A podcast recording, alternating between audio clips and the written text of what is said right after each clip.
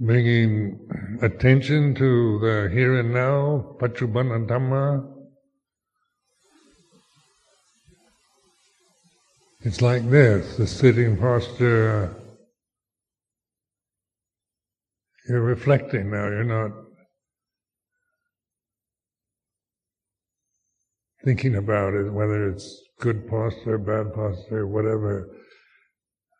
However you're sitting is just like this at this moment. The breathing, inhaling, exhaling is like this.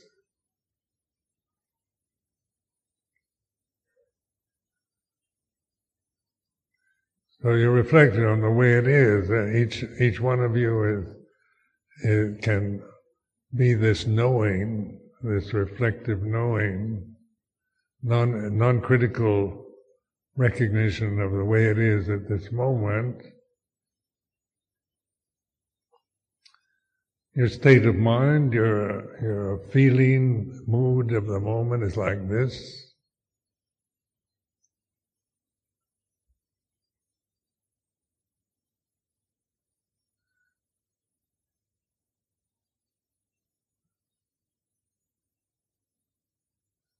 So just this, this simple way of reflecting is you begin to realize the power of awareness before it becomes personal. When you start, is my posture good or somebody else's posture is better than mine? And then you start creating yourself as a separate person who has an idea, who has an ideal, imagines an ideal posture.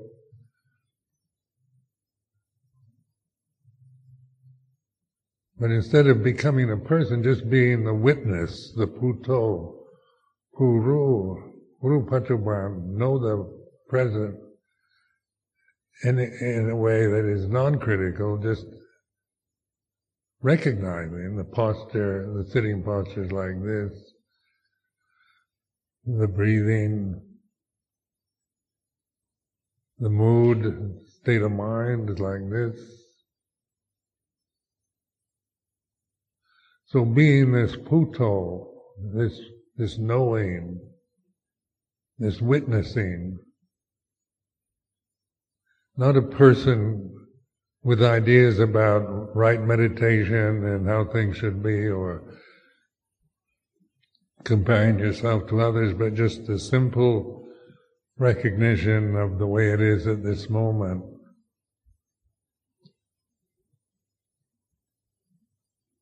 The sound of silence, you hear the sound of the air conditioning,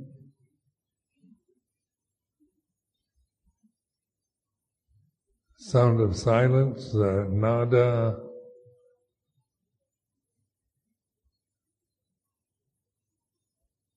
the way it is at this moment.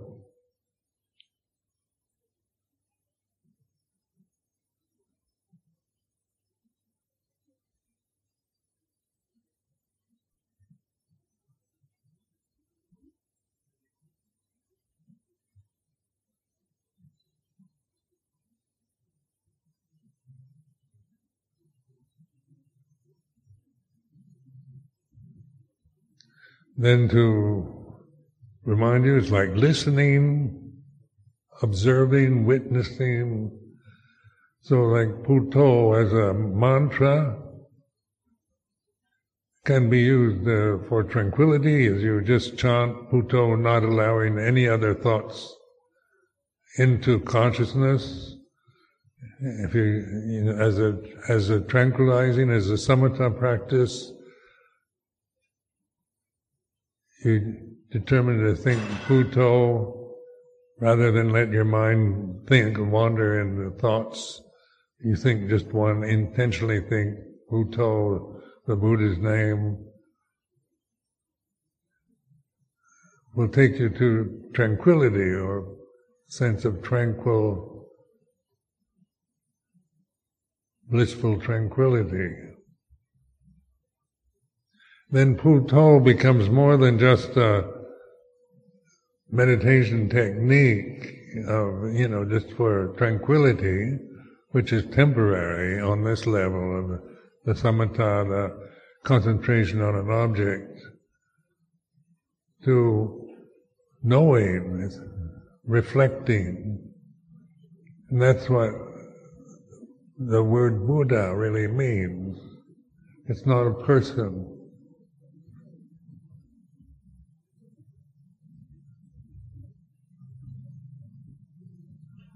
So we talk about becoming the Buddha or Gautama the ascetic became the Buddha. Gautama the ascetic was mindful, observing the way it is in this awakened,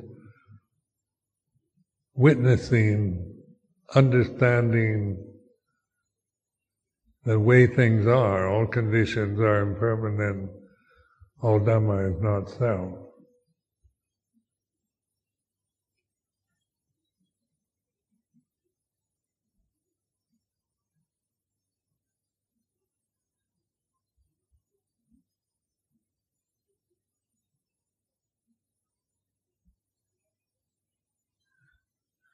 So if you're observing, you know, like your mental state, your mood that you're witnessing now is turbulent, excited, restless. Just let it be that way. Don't try to make it calm. Be just the simple knowing it's it's like this. If it's you know, or if it's peaceful, concentration, mind wanders, you feel uh, confused or you feel bored or you feel anger. It's like this. So there's nothing to do about it, you know, there's nothing like you've got to get rid of it. But trusting in Buddho, in the knowing of it, allowing it to be what it is when it's present, when you're aware of it as a as a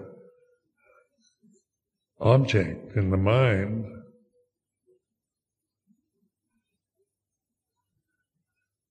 then you can recognize it when it ceases. You know, because it, it is a sankhara. What arises ceases.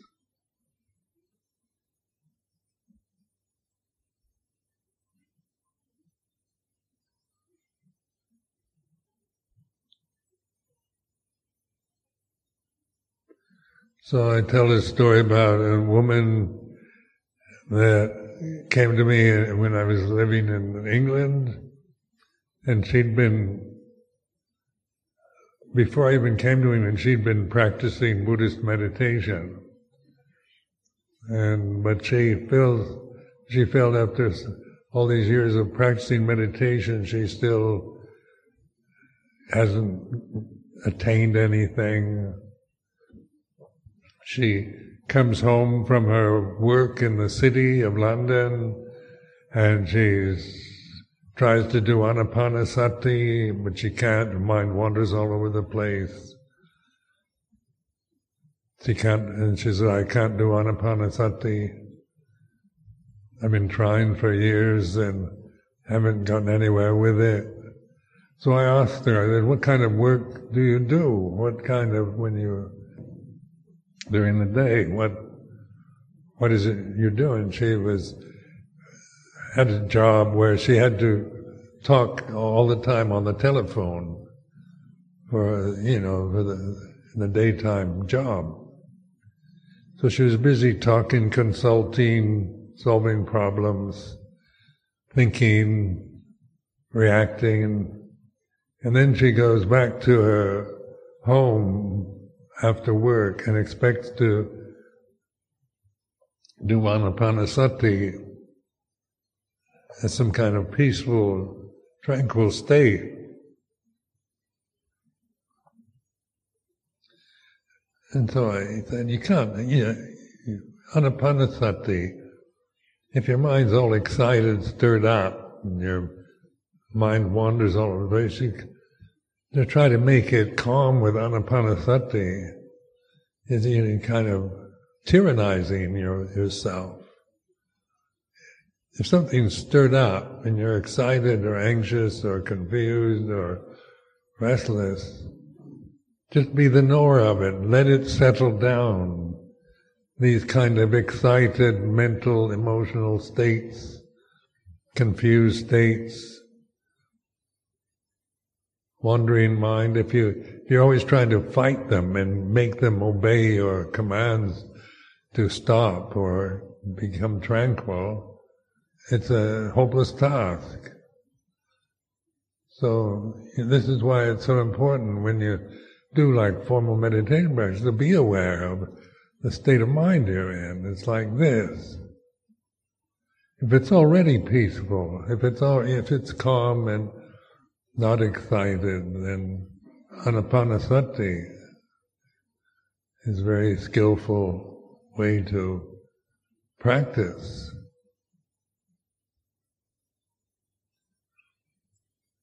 And so who knows whether your mind right now, each one of you knows the state of your mind at this moment. They're not going to be the same for everybody. So we don't need to know about each other's state of mind, but we certainly know the state of mind that we're witnessing with Buddho at this moment is like this.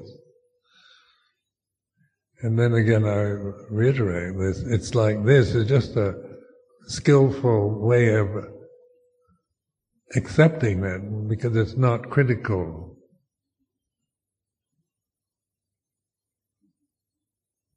It's just a, a noting, a notation.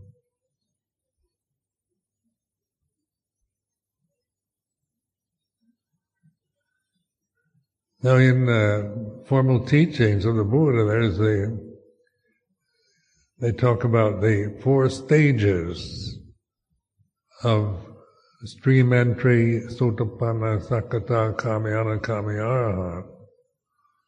So these are stages of progress, development, and, and insight. Stream entry is when you have the insight into the path, sotapanna, so you you have the initial insight into the path, the Eightfold Path with Samadhi. Sakadagami is once called once returner. The uh, Sakadagami still has uh, sexual desire and aversion, but because of the stream entry, you know, stream entry amounts to uh, the first three fetters. There's ten fetters in this that affect this these four stages. The first three fetters or obstructions is Sakkaya Ditthi is the first one, which is the ego the identity with the body, I am this physical body.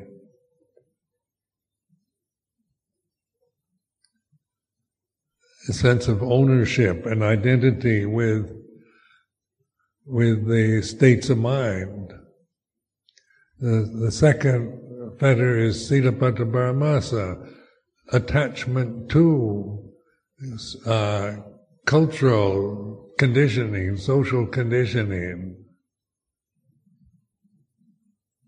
seeing yourself always through the programs you've acquired. You know, these are conditioned after you're born. You're not born with Sakkaya Ditthi, with an ego.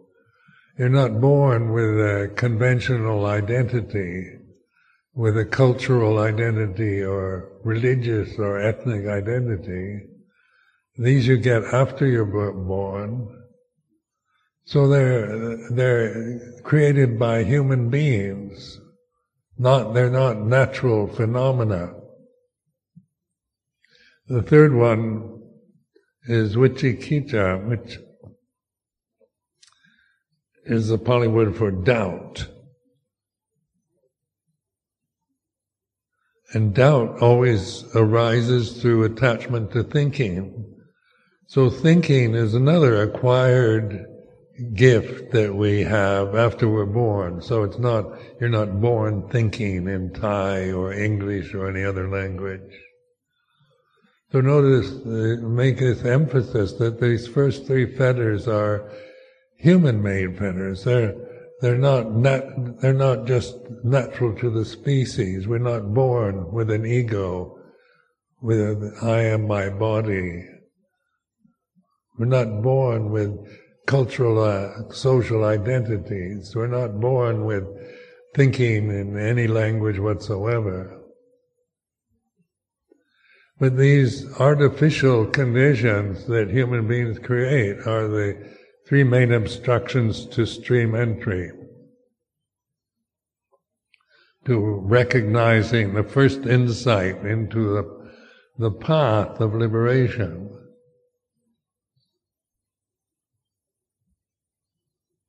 So it's important to to reflect on, you know, the, that's why being aware of thought is more important than thinking.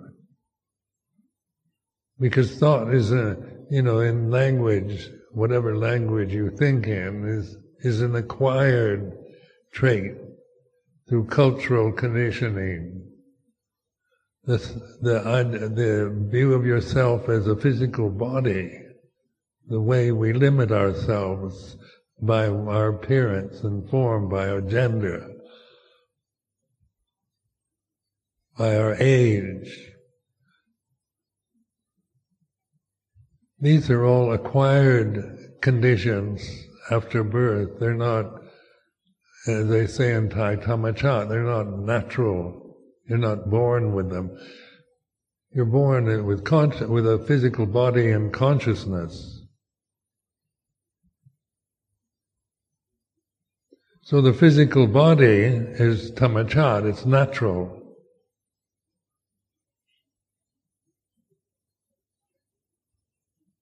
Consciousness is tamachat, it's natural. It's not, you don't, you don't acquire consciousness after you're born or obviously the body is born, it's already, means it already exists as an entity that's conscious. It hasn't become a personality yet, or an ego. So Sakkayaditthi as the first fetter, recognize it. It's to, you know, you're aware of Sakkayaditthi. The Buddho, this, this practice of awareness, You create yourself. You believe you are this person, this physical body, this, that you are only this physical body. You know, we, we tend to underestimate ourselves endlessly by identifying with something so vulnerable, so fragile as a human body, as ourself. That's what we are. So there's a lot of fear that comes from that belief that, that we are, that one is this mortal physical form.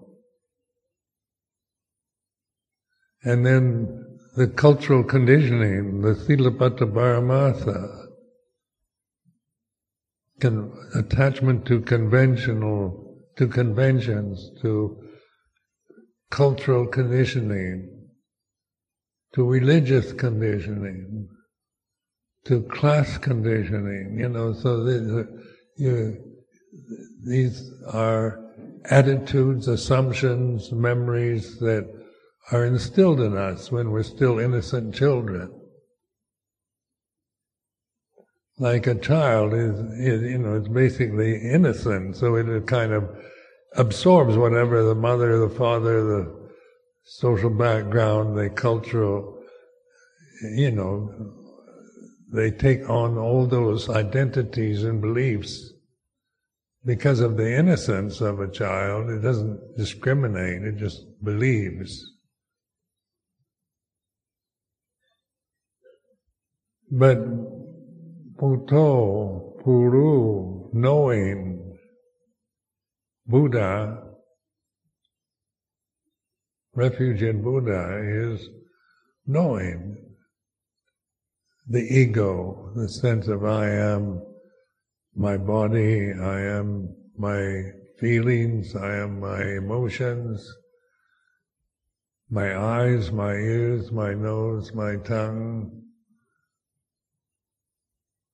These are all this, you know, create this sense of separation, individuality, and then vicikicca, doubt, you know, is, is the result of attachment to thinking.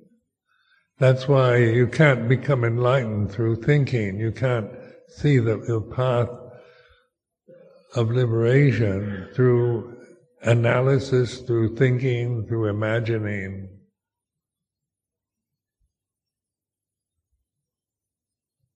So that's what we use the word intuitive.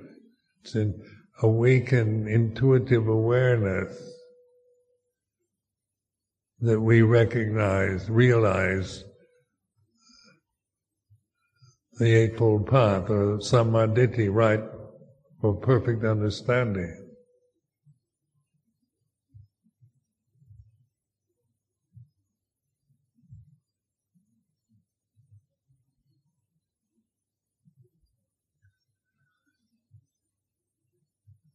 So these,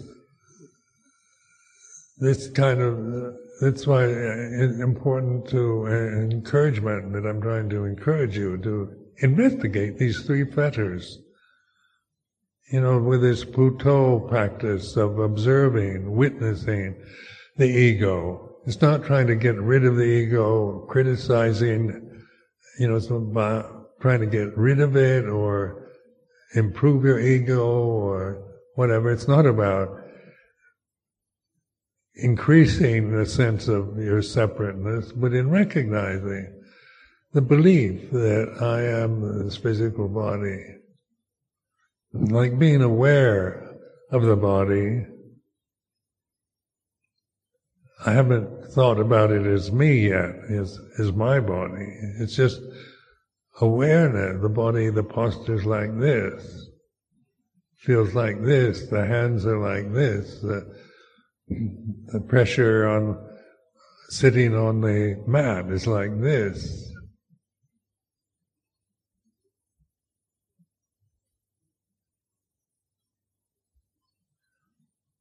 And that which is aware of the body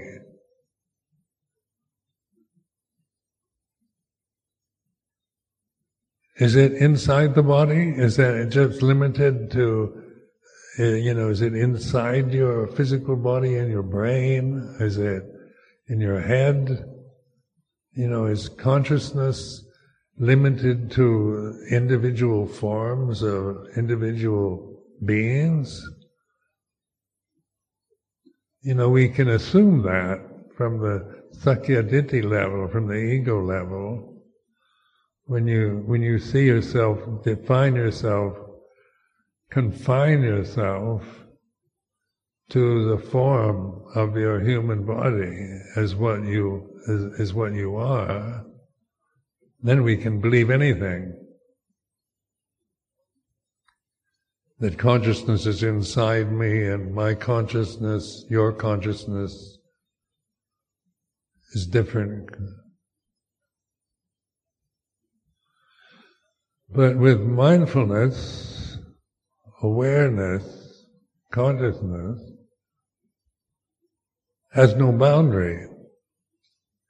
As I was saying last evening about the, the you know, consciousness having, it's invisible, it's, it's infinite, it has, where does consciousness begin and end? Is it personal? Is it my consciousness is different from yours? But consciousness is the knowing, is Buddho, knowing the way it is. The body is like this. The mood, the state of mind, the emotional state is like this.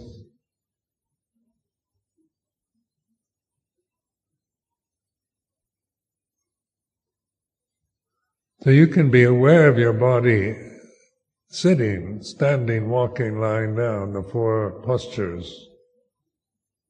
You can be aware of. Is it the body when it's lying down, aware of its self saying I'm that it's lying down? There's awareness of the movement. Movement from sitting to standing to walking to lying down. That isn't, you know, the body making comments or uh, or aligning itself with any of its movements. It's conscious awareness, mindfulness of the movement, changing postures that our bodies go through through the day and night.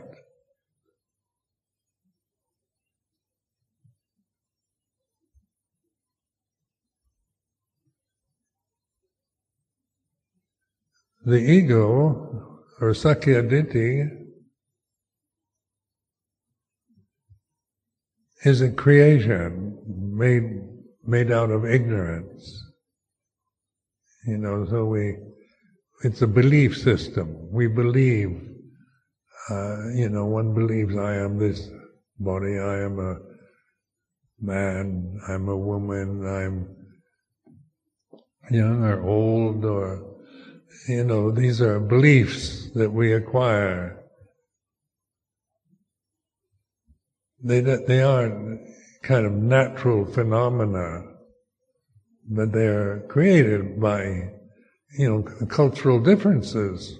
What's the difference between Thai culture and and American culture? You know, it's, is there one culture that's created from above that we all align ourselves to, or why is there so many differences between Thais and Indians and British or even French or Germans, you know, cultural conditioning. That's what you get when you're born into a particular culture. You, you get those values, those attitudes, that sense of a, what's right and wrong and what's good behavior and what isn't, according to different cultures.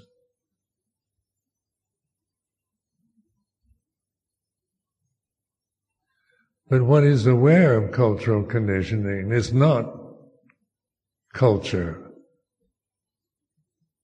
It's the awareness, the Buddho, knowing Dhamma the way it is.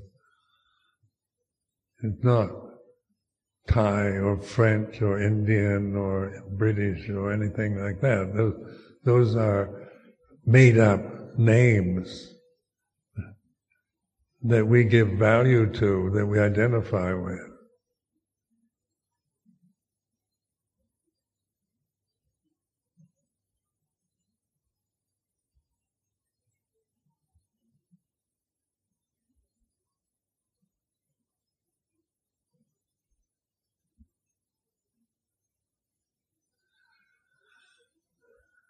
So, you know, when these are like self inquiry or, you know, investigating. Yoniso manasikara in Pali, getting to the very root of it, you know, so that we're not, we're not operating from viewpoints or positions from cultural biases, from prejudices, from personal identities. You know, so, uh, you know, it's not about uh, what I think is a person and what I believe as, uh, you know, personally or individually.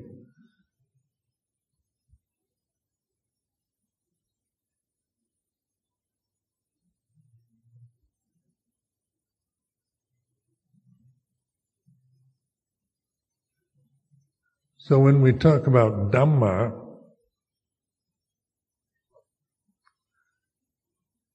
That's reality, which is, is not about culture anymore or personality, individual personality or identities, or about language and doubt and thinking.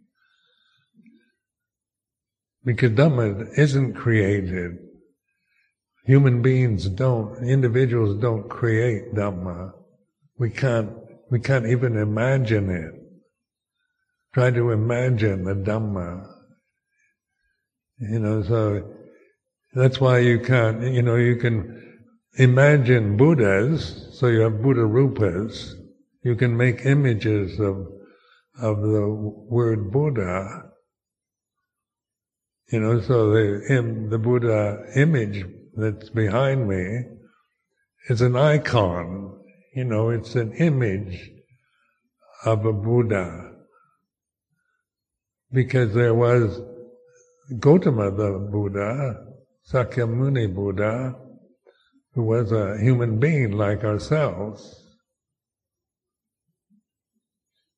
who was enlightened knowing Dhamma, which you can't see, or you, you know, you have symbols for Dhamma, like a Dhammacakka wheel or something like that, but you can't personify Dhamma eh, like you can uh, make a human form out of the word Buddha. But you can't make Dhamma into an anthropomorphic form because it's it's the reality of now to be realized. It has no form, so you make symbols of it, you know, so Dhammacakka, things like that are fair enough. But to realize Dhamma, you have to take the position of Buddho, of awareness, to realize, to know Dhamma. And to know Dhamma is knowing, pure knowing without knowing about anything. So it's consciousness, it's awareness.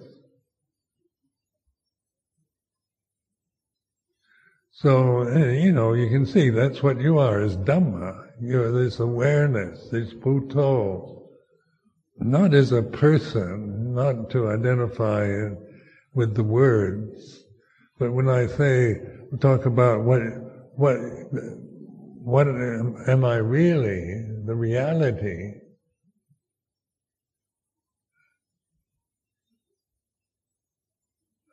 if if I'm not this body, not this personality, if these are all conditions, all sankharas changing,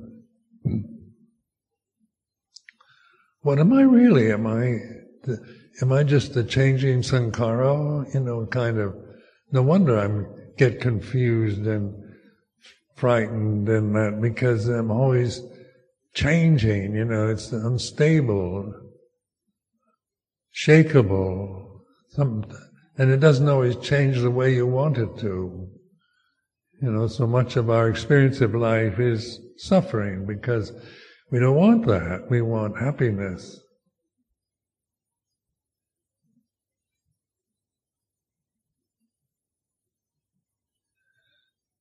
So then ask yourself, what, what am I really? That isn't changing, unstable, dying, beginning, ending, being born and dying like conditioned phenomena like sankhara is awareness, consciousness, Dhamma. These, these words are mere words pointing to the reality of being aware. So being aware of objects, being aware of objects that we see, hear, smell, taste, touch, being aware of thinking, being aware of feeling, of emotion, the state of mind, the citta, being aware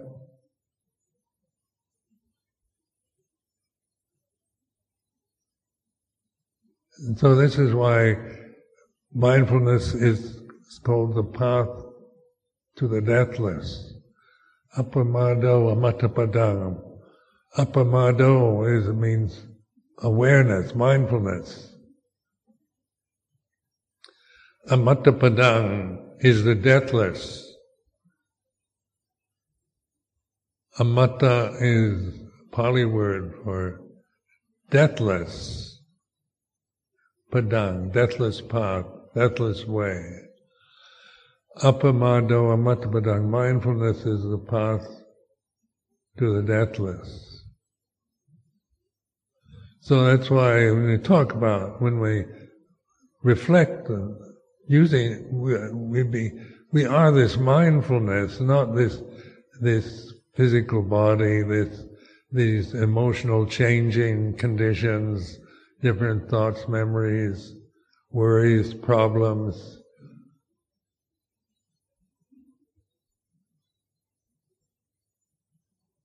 We have this mindfulness, which is the way to the path to the deathless. Pamado machuno padang. Heedlessness is the path to death. Machuno padang. Machuno padang means that to death. Heedlessness, not being mindful. Pamado, kwam pramad in Thai. Pamado is the path to death, is the way to death. These two verses are quite profound, really, than the Dhammapada.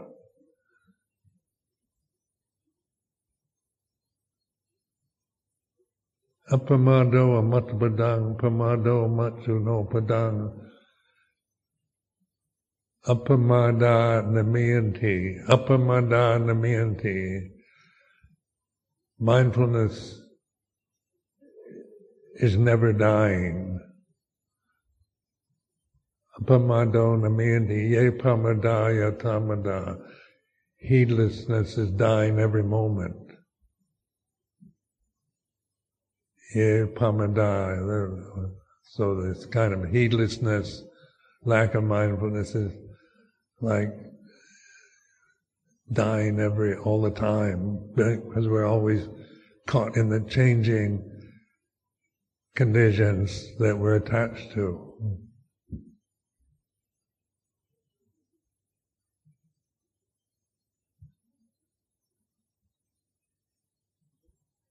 It's teachings like this I found, you know, so kind of resonating with me throughout my monastic life because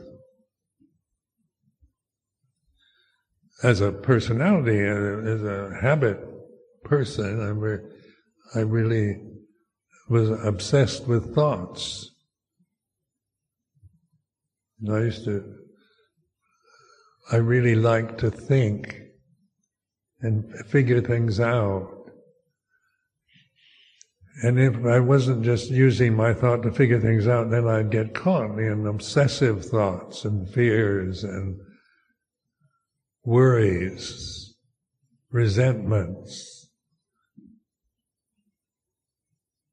So, you know, as a,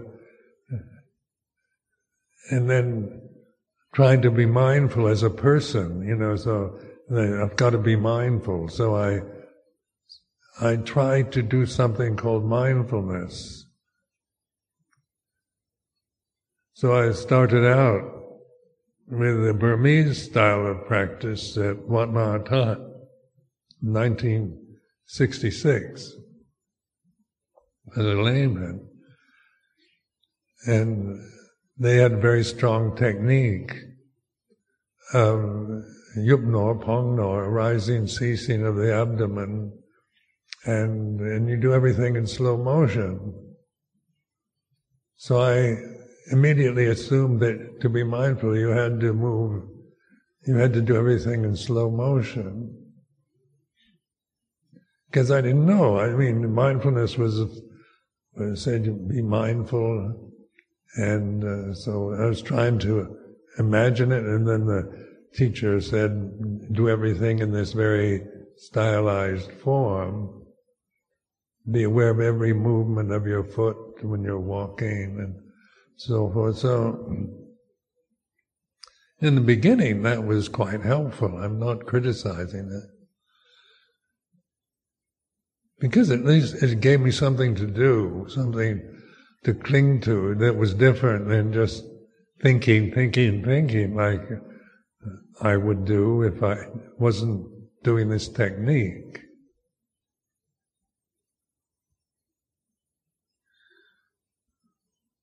And so, you know, this, when I went to, when I ordained as a samanera, I escaped Bangkok because I got very confused because there, in 1966, the expatriate Buddhists lived in Bangkok that I associated with. There's so many views and opinions about who was an arahant, who wasn't, who was a good teacher, who was useless, and uh, about Thammayut and Mahanikai. You know, these in 1966 there was this incredible conflict between these two forms of Theravada Buddhism, which didn't mean anything to me. As an American, you know, totally mystified by all the problems that you hear in the discussions of of who's who's the best teacher and how, where you should ordain. So I just fled Bangkok, went to went on holiday to Laos, where I met a, a Canadian Samanera in Vientiane, who told me, said, "Why don't you just ordain in Nong Khai like I did?" So I did, just a kind of um, and the impulse from a from a very young Canadian. So I went over to Nong Khai from Vientiane and asked the Chao Kun uh, at Wat Sisakhet, one of the main monasteries in that town. And so he ordained me as a samanera. And then this, this Canadian Samanera advised me to take just this one book with me, the Word of the Buddha. It's a collection of the basic teachings from the scriptures, from the suttas, the Four Noble Truths and all the kind of uh, the Satipatthana compiled in a, in a reasonable form, you know, so I took that one book with me and spent the year in Nong Khai in Wat Nun Panau, a meditation monastery just outside the town of Nong Khai. And I only had this one book to read. But it was just the basic teachings, the Four Noble Truths, Eightfold Path, all the different uh, six efforts and four stages and so forth. So I kept reviewing this book. And I tried desperately to perform this Burmese style practice, doing everything in slow motion, 24 hours a day. You know, I could manage it in Bangkok when it was only you know, one hour in the afternoon, but to try to move slowly with every, you know, 24 7. I couldn't do it. I had so many being alone without distractions because I only had this one small little book with me. And it was this practice of you, you go into your kuti and you stay there and you, you don't you have to go to meetings or bindabat. You don't have to go out to collect food. They bring you food. So you're with yourself. No one to talk to. No one could speak English. And your mind just goes bonkers. You know, and trying to move within this stylized form of meditation. I couldn't sustain it because so many emotions, suppressed feelings were starting to arise in consciousness. And so, and by, I was about 31 years old then, so I'd lived over 30 years. And I'm from a background, a family which was, uh, you know, as a kind of dysfunctional family about repressing your feelings, not to show anger. So in 30 years, you know, I'd learned how to suppress resentment, anger, aversion. And then you create a lifestyle where, you know, these, these kind of emotions you, you reject. But when you're with yourself all alone in a kuti, no kind of reference to anything else, I found I couldn't hold back all this anger and resentment. It just started manifesting. And I was trying to get tranquil, trying to get jhanas, wanting peace, and all the time fighting against this there's repressed anger. It wasn't anger about anything at the monastery. And so I couldn't, you know, I couldn't blame anybody at the monastery or the conditions there. They were very good. But it was 31 years of repressed aversion, fear, a lot of fear and anger, resentment. and I, I didn't have any teacher. You know, nobody could speak English, so just this one book, um, the Word of the Buddha, was my only teacher. So I figured out, you know, I finally gave up trying to do this this um, Yupnor Pongnor style of Burmese meditation, and just sit there observing this, all this, all these, this anger arising in consciousness, resentment, bitterness, guilt, a lot of fear. I became incredibly frightened sometimes. But the, the kind of intuition was to observe it because I couldn't do anything else. I could have left. Nobody was forcing me to stay there, but I somehow had enough kind of insight or patience to to just uh, bear with it.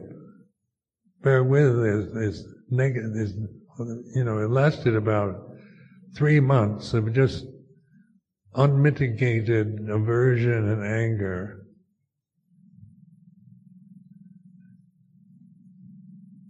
that I, you know, I wasn't blaming it on anything present. It had nothing to do with the monks in the monastery or the people around me.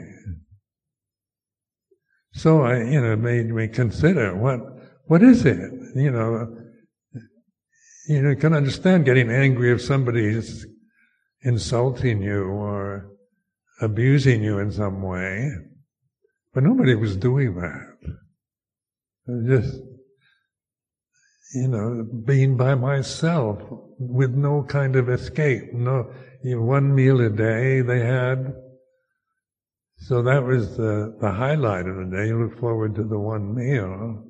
After that there was nothing. No meetings no way to distract yourself no books to read no television no telephones iphones. What do you do with yourself? And then reading this this book over and over, the Four Noble Truths, you know, I started applying it to there is suffering.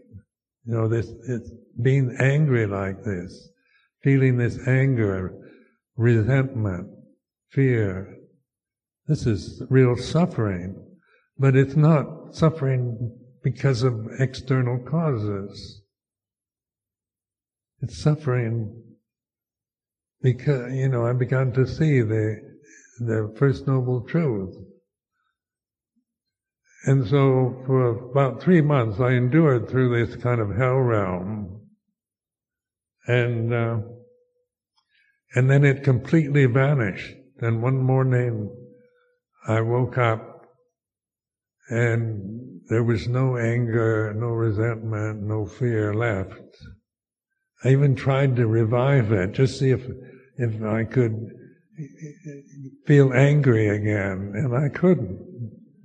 And think of all the things to resent of my past, or uh, and then nothing, no anger would arise. It's just everything was luminous, and the, the kuti was just a very basic wooden hut with a tin roof. It was beautiful. Everything was was touched with beauty. The forest at Wat Panaw was kind of scrubby trees, not very beautiful, but it looked absolutely beautiful. So then I thought, I'm enlightened. this is this must be enlightenment because I've never felt like this before in my life. And uh, and there was no, you know, the it, you begin to realize that during this three months of this of this unmitigated anger and resentment, is like a, a cleansing process. Somehow I had the instinct. Something in me told me to just bear with it, and and then and it seemed like it was going to last forever, like it would never cease. But it did end without me suppressing it nor in trying to influence it in any way, just observing it, being the Buddho, the awareness of these of these negative states, negative, negative repressed feelings.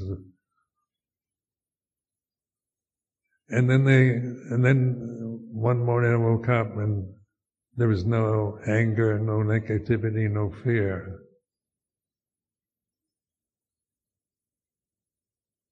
And that state lasted about a week. Stayed in this kind of blissful state for a week. And I, was hoping it was permanent. and, then, and then I had to renew my visa to stay in Thailand. So I had to go to the immigration office in Nong Khai. And the, at that time, the immigration foreigners had to go to Bangkok. They couldn't renew their visas at outlying stations like Nong Khai. And you had to, when you renewed your visa, you had to do it in, in the immigration office in Bangkok. But the Chao Kun, the head monk, my upachaya, had arranged with the immigration office in Nong Khai to uh, have my visa stamped, passport stamped in Nong Khai, so I wouldn't have to go all the way to Bangkok. And so I go to the immigration office in Nong Khai, and they obviously don't like what having, they're having to do.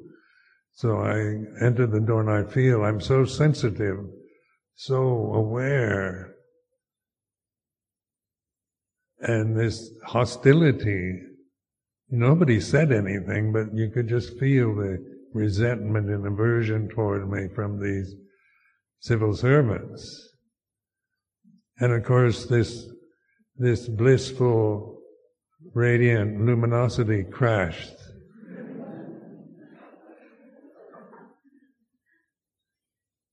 So I just took a dirty look from an immigration officer. and then, then uh, you know, was, they did renew my visa. So I went back to the monastery trying to get back that state. But that, that uh, that state uh, arose not through imagining. It wasn't a memory. I never experienced anything like that before, so I didn't remember ever feeling that way. It's just a natural natural state of non-attachment. But I had, but the memory of this state created this desire to have it again.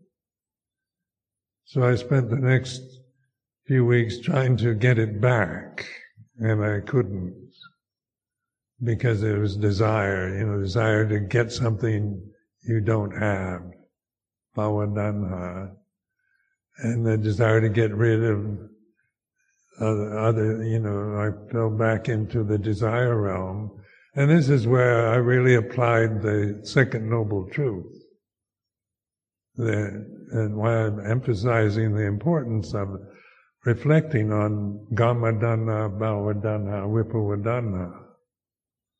Because I started really looking at, you know, Kamatanha wasn't such a problem, but the Bhavatanha, the desire to get this state back, this memory of this blissful state, was so strong. I was doing everything in to try to get it and couldn't. So then I began to recognize what I was doing was bhavatanha. Trying to, because I have a memory now of that, and then it creates the desire to have it. So a memory of a previous blissful experience is still a memory. It's impermanent. And when you attach to it, it's suffering. So that's not the way to to see the path is through trying to you know imagine stream entry or or you know or when you do have blissful states, tranquil states, so that to always try to get them back, but to be the Buddho, the observer of bhavatanha, wanting something you don't have that you remember, wanting to get rid of greed, hatred, delusion, anger, and the defilements. So you become, you know, really, uh, it's very insightful to reflect on these three kinds of desires. And the insight to the Noble Truth is to let go of desire. To let go of desire, you have to know what it is. You can't just let go of desire as, a, as some kind of um, thing you do. You have to realize, recognize the what Kamatanha, Bhavatanha, Vibhavatanha are as you as you experience them, and the attachment to them is the problem. Not the desire is not the problem. It's this ignorant attachment, the sakkaya ditthi, trying to get something you don't have and get rid of something you have you don't want.